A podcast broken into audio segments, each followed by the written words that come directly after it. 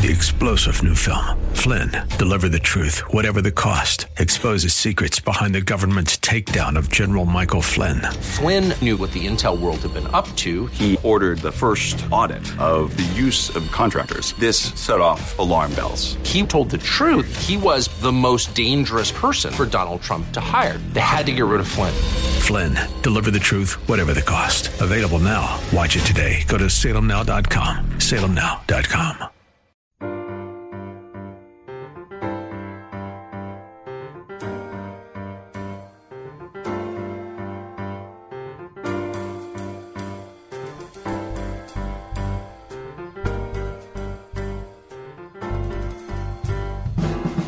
Welcome to His Life Revealed with Pastor Todd Granger of His Life Fellowship in San Antonio, Texas.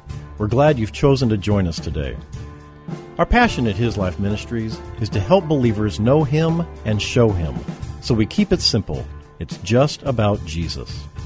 Our prayer is that the Holy Spirit will make His truth plain to you so you can walk in freedom and enjoy the life of union that God has designed for you to live. And now, here's Pastor Todd. Tonight we're going back to Hebrews chapter 11, and uh, that is what is commonly referred to as the faith chapter. Now, the thing is about faith is we need to quit looking at it as a commandment, even though it is. We need to quit looking at it as though it's been imposed upon us, because it hasn't. Faith is a gift. It is a doorway by which we enter into all that Christ has done for us. And through faith and by faith, everything you know about Christ has been realized. Through faith and by faith, you've experienced all that you have. You are able to identify the truth of God in Christ in your experience because you first received it by faith. Everything that we know of God, we know by faith. And here's the cool part. Some people look at that as an imposition.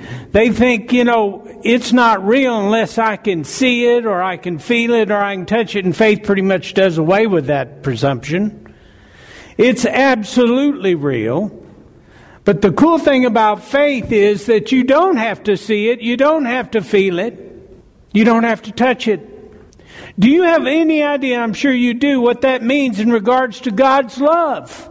We constantly are being accused by the world and by the enemy and by our own flesh that somehow we have been set aside or rejected or somehow God doesn't love us to the degree that he could because of something we have in our lives. We're constantly being lied to about the love of God. But the love of God is so great that it can only be known by faith. You couldn't experience the fullness of it. The love of God is so immense and so large that He brought everything that is true about him, and that what is most true about him is his love, he brought it to you by faith. So faith is that doorway whereby I can say, I know my God. Faith is that doorway by where I can say, I trust my God. Faith is that doorway by which I can say, my God is faithful. Faith is that doorway by which I experience all of the attributes of God for me. I can seize upon the gifts that He has given me through Christ Jesus by faith. And whether or not I ever enter into what man describes as those gifts, I have entered into the fullness of those gifts by faith. Faith is huge for us. It is not just a way of life, it is the only life. Because through faith we live in the life that Christ has given us. It is not just an alternative way to see life, it is the only way to see the truth of life because through faith I experience, I know, I receive all that God has created me to be and to know in this life and through eternity. So faith is huge.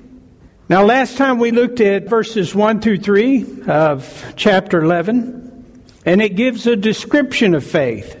And we said that it is important to see faith as our spiritual eyes and ears to see and hear the activity of God in and around us, to walk in the intimate communion that we as Christians have been created for, and you will not do that apart from faith.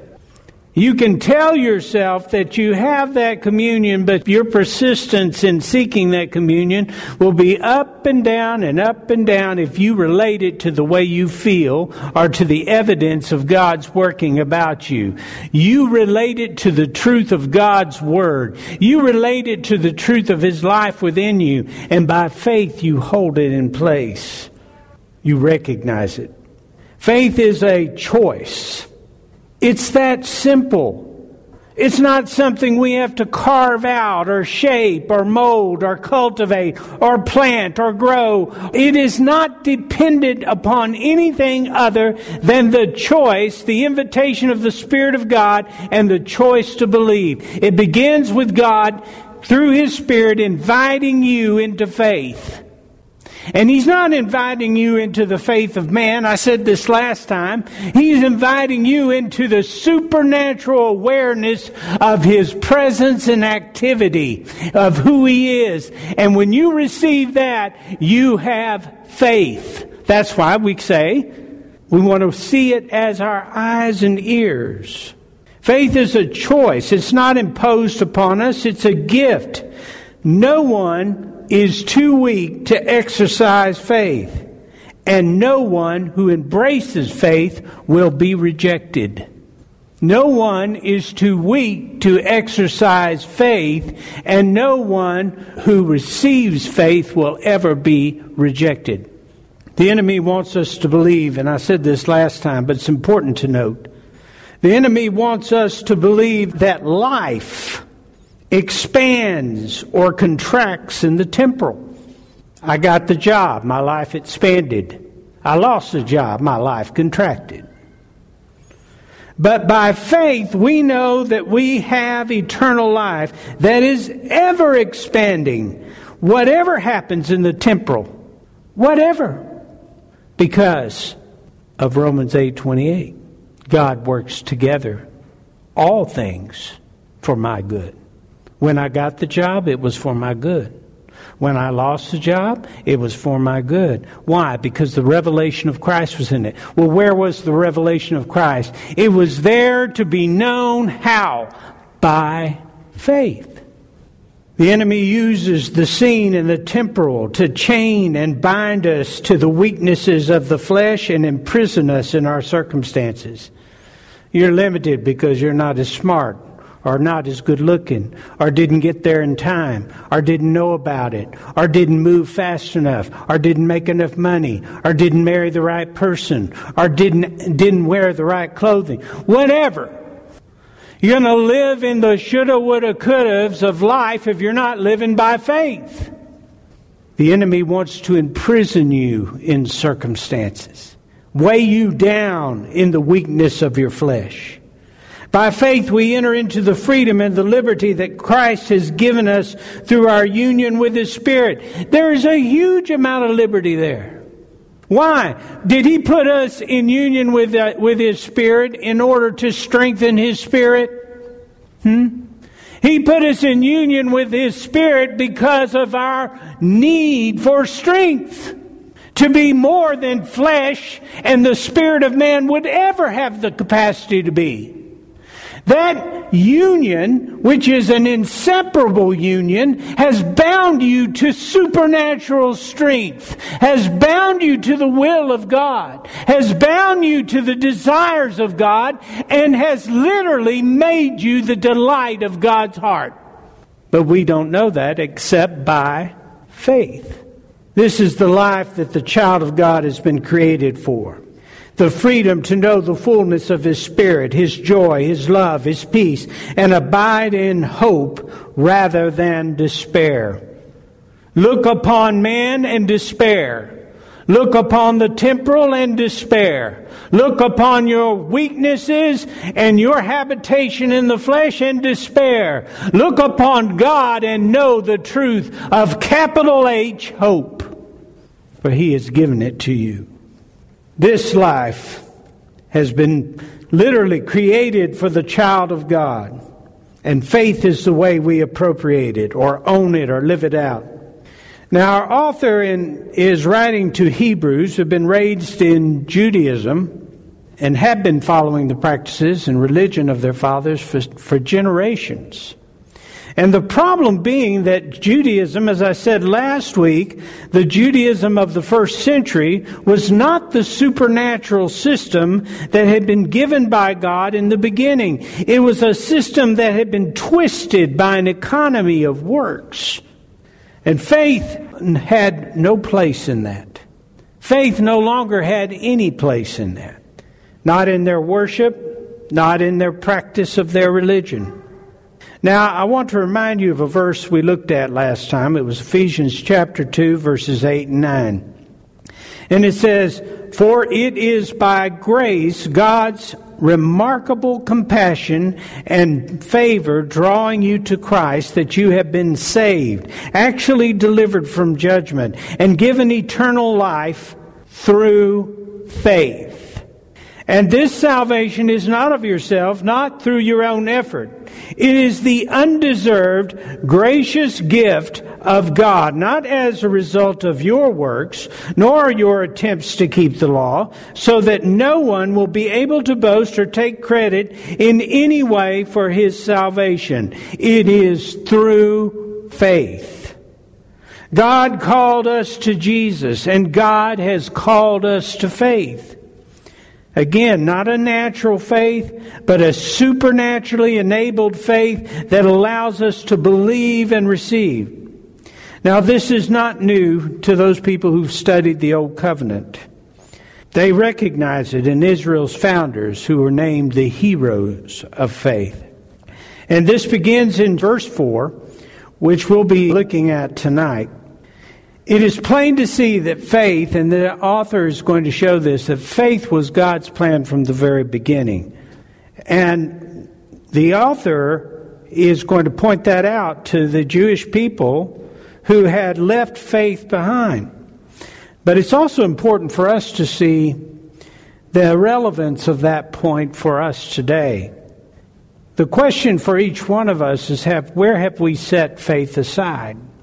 In the way we live, in our perspective, in the context of our thinking. Where has faith been relegated to just those things that we can't possibly get ourselves around apart from, from God? As I said last week, faith is not an occasional respite from circumstances.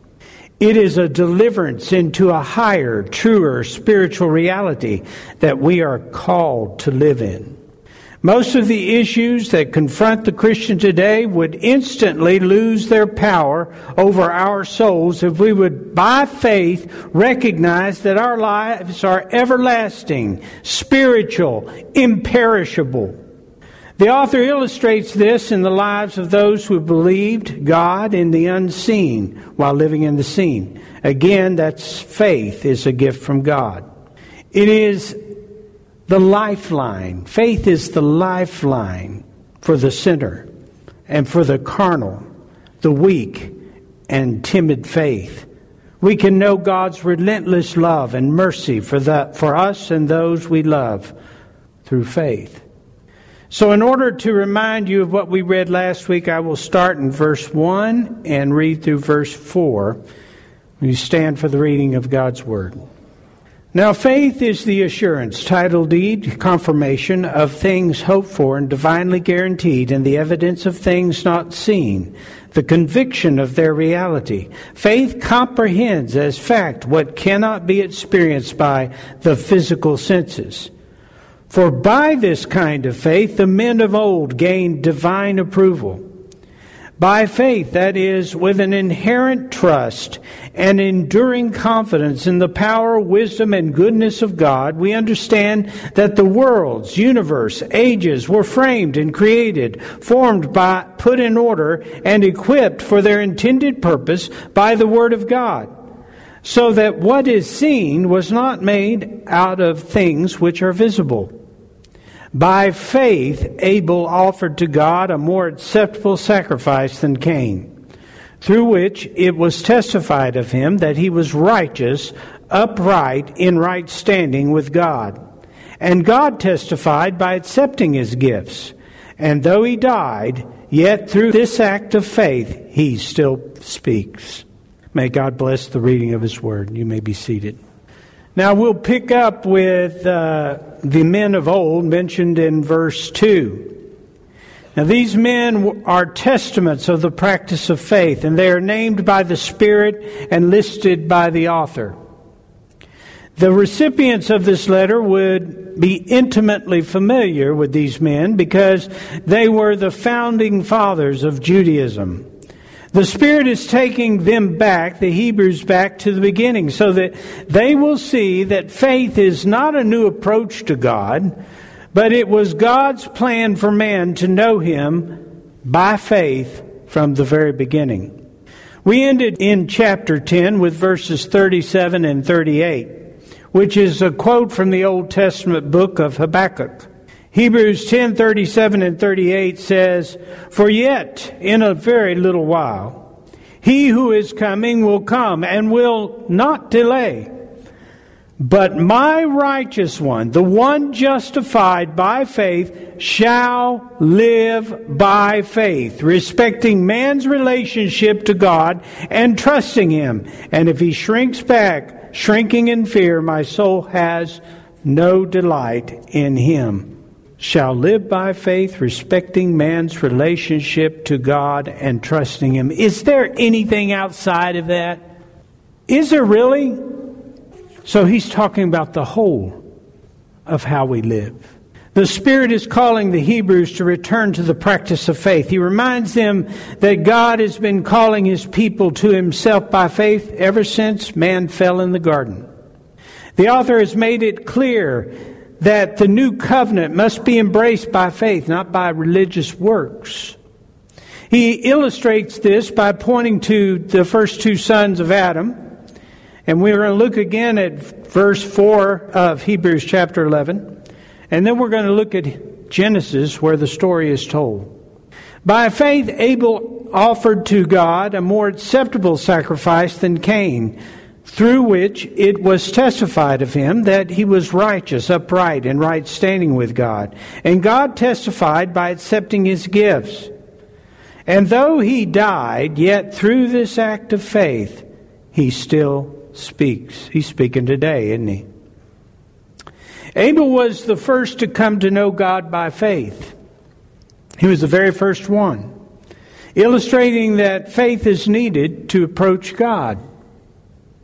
Adam and Eve initially did not practice faith because God would come and reveal himself to them and walk with them in the garden.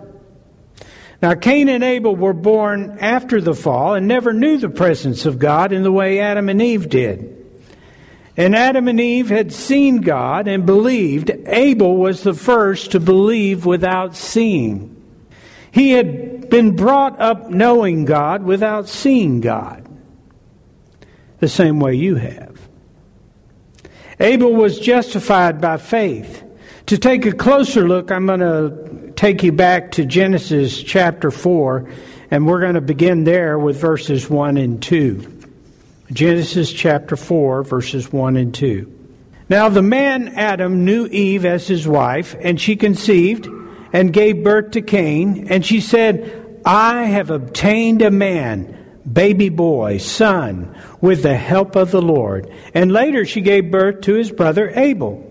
Now Abel kept the flocks of sheep and goats, but Cain cultivated the ground.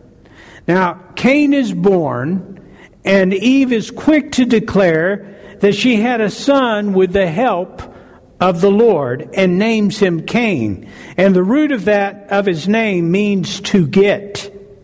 It is said that she is actually returning or referencing uh, back to the Word of God to them in chapter 3, verse 15, where he says, I will put enmity, open hostility between you and the woman, and between your seed, offspring, and her seed. He shall fatally bruise your head, and you shall only bruise his heel. In this, God is declaring that the seed of the woman, not of man, would be born and would crush the head of the serpent, the same serpent who had drawn her into sin, and restore the fellowship of God. One theologian wrote, By a woman had come sin, by a woman would come the Savior. By a woman, paradise was lost, and by a woman, paradise would be found. Of course, Genesis 3:15 is a prophecy about Jesus. Some of the theologians believe that Eve presumed that she had given birth to the promised seed because she gave him the name Cain and because of the meaning of that name. Then in verse 2 we read that later she gave birth to Abel and his name actually means breath. Genesis tells us that Abel was the keeper of the flocks and Cain cultivated the ground. So the uh, ranchers were righteous and the farmers were wicked. Not really. Both were born of flesh, but unto God. Both had a specific role to play before God. I believe that both were uniquely gifted to fulfill their individual roles before the Lord. Now, it's interesting to me that a man who is given everything must be literally made to acknowledge the God who gave him everything. The corruption of sin in the flesh will always resent being compelled to worship God and give Him thanks. And I am reminded of Romans chapter 1, where Paul describes the condition of man in the flesh. And notice that man is aware of God, man is not blind to God, but he either ignores God or remakes God in his own image. Romans 1 18 through 21 says, For God does not overlook sin, and the wrath of God is revealed from heaven against all ungodliness and unrighteousness of men, who in their wickedness suppress and stifle the truth. Because that which is known about God is evident within them, in their inner consciousness. For God made it evident to them. For ever since the creation of the world, his invisible attributes, his eternal power and divine nature have been clearly seen, being understood through his workmanship, all his creation, the wonderful things that he had made, so that they who fail to believe and trust in him are without excuse and without defense. For even though they knew God as the Creator, they neither honored him as God or give thanks for his wondrous creation. On the contrary, they became worthless in thinking, godless and pointless in reasoning, and silly in speculation. And their foolish heart was darkened. Now, if that doesn't describe a lot of what's being described as intellectual thought today, I don't know what does. Both of these boys were raised to know God. Both were raised to understand that every good thing was given of God, and that their labor was unto the Lord. All of these were lessons of Adam and Eve from the beginning. Now we come to verses 3 and 4 of Genesis chapter 4, and it says, In the course of time, Cain brought to the Lord an offering of the fruit of the ground. Verse 4 But Abel brought an offering of the finest firstborn of his flock and the fat portions. And the Lord had respect, regard for Abel and for his offering. Now, the beginning of verse 3 tells us that worship had become a part of their way of life. It says, in the course of time, which indicates a set time of worship. And I believe that God had taught Adam and Eve the need for sacrifice, the need for atonement. When Adam and Eve sinned, they saw their need to be covered. And though they deserved to die physically, God took the lives of animals in order to cover their shame. Genesis 3:21 the Lord made a tunic of animal skins for Adam and his wife and clothed them. So the very first sacrifice of atonement was made right before they were put out of the garden. They had set a time of offerings before the Lord where they brought the sacrifice of atonement. You know, and it's interesting to me to note that the first instinct of Adam and Eve after their sin was to make their own covering, a covering that required no sacrifice. It was a covering of plants which God had to replace. Cain brought an offering of the fruit of the ground, and there is no indication that it was the first fruit or as to the quality of that offering. The verse just does not say. However, verse 4 is very descriptive of Abel's offering, an offering of the finest firstborn of his flock and the fat portions. Thank you for joining us for His Life Revealed with Pastor Todd Granger. This program is the radio ministry of His Life Fellowship in San Antonio, Texas. If you'd like to know more about us, visit us on the web at hislifeministries.org or on Facebook at His Life Fellowship. We would love to have you join us for worship. We meet on Saturdays at 5 p.m. at 1307 Blanco Woods at the corner of Blanco Road and Blanco Woods, just inside Loop 1604. Also, if you would like to help support this ministry, you can send your tax deductible donation to His Life Ministries, P.O. Box 1894, Boerne, Texas 78006.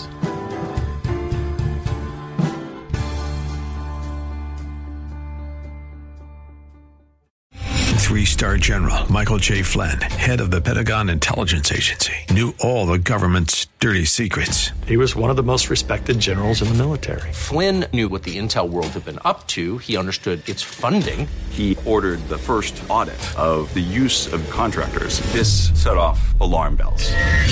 The explosive new documentary, Flynn, Deliver the Truth, Whatever the Cost, uncovers the facts behind this scandal. Flynn told the truth. He was the most dangerous person for Donald Trump to hire. I find out the worst enemy that I'm going to face in my life is right here in America. They took my assessment and they wanted me to change it. And I was like, I'm not changing it. They had to get rid of Flynn. With in depth interviews, archival footage, and never before seen personal records of the man behind the headlines. I just felt like I was drowning. Flynn, deliver the truth, whatever the cost. Available now. Watch it today. Go to salemnow.com. Salemnow.com.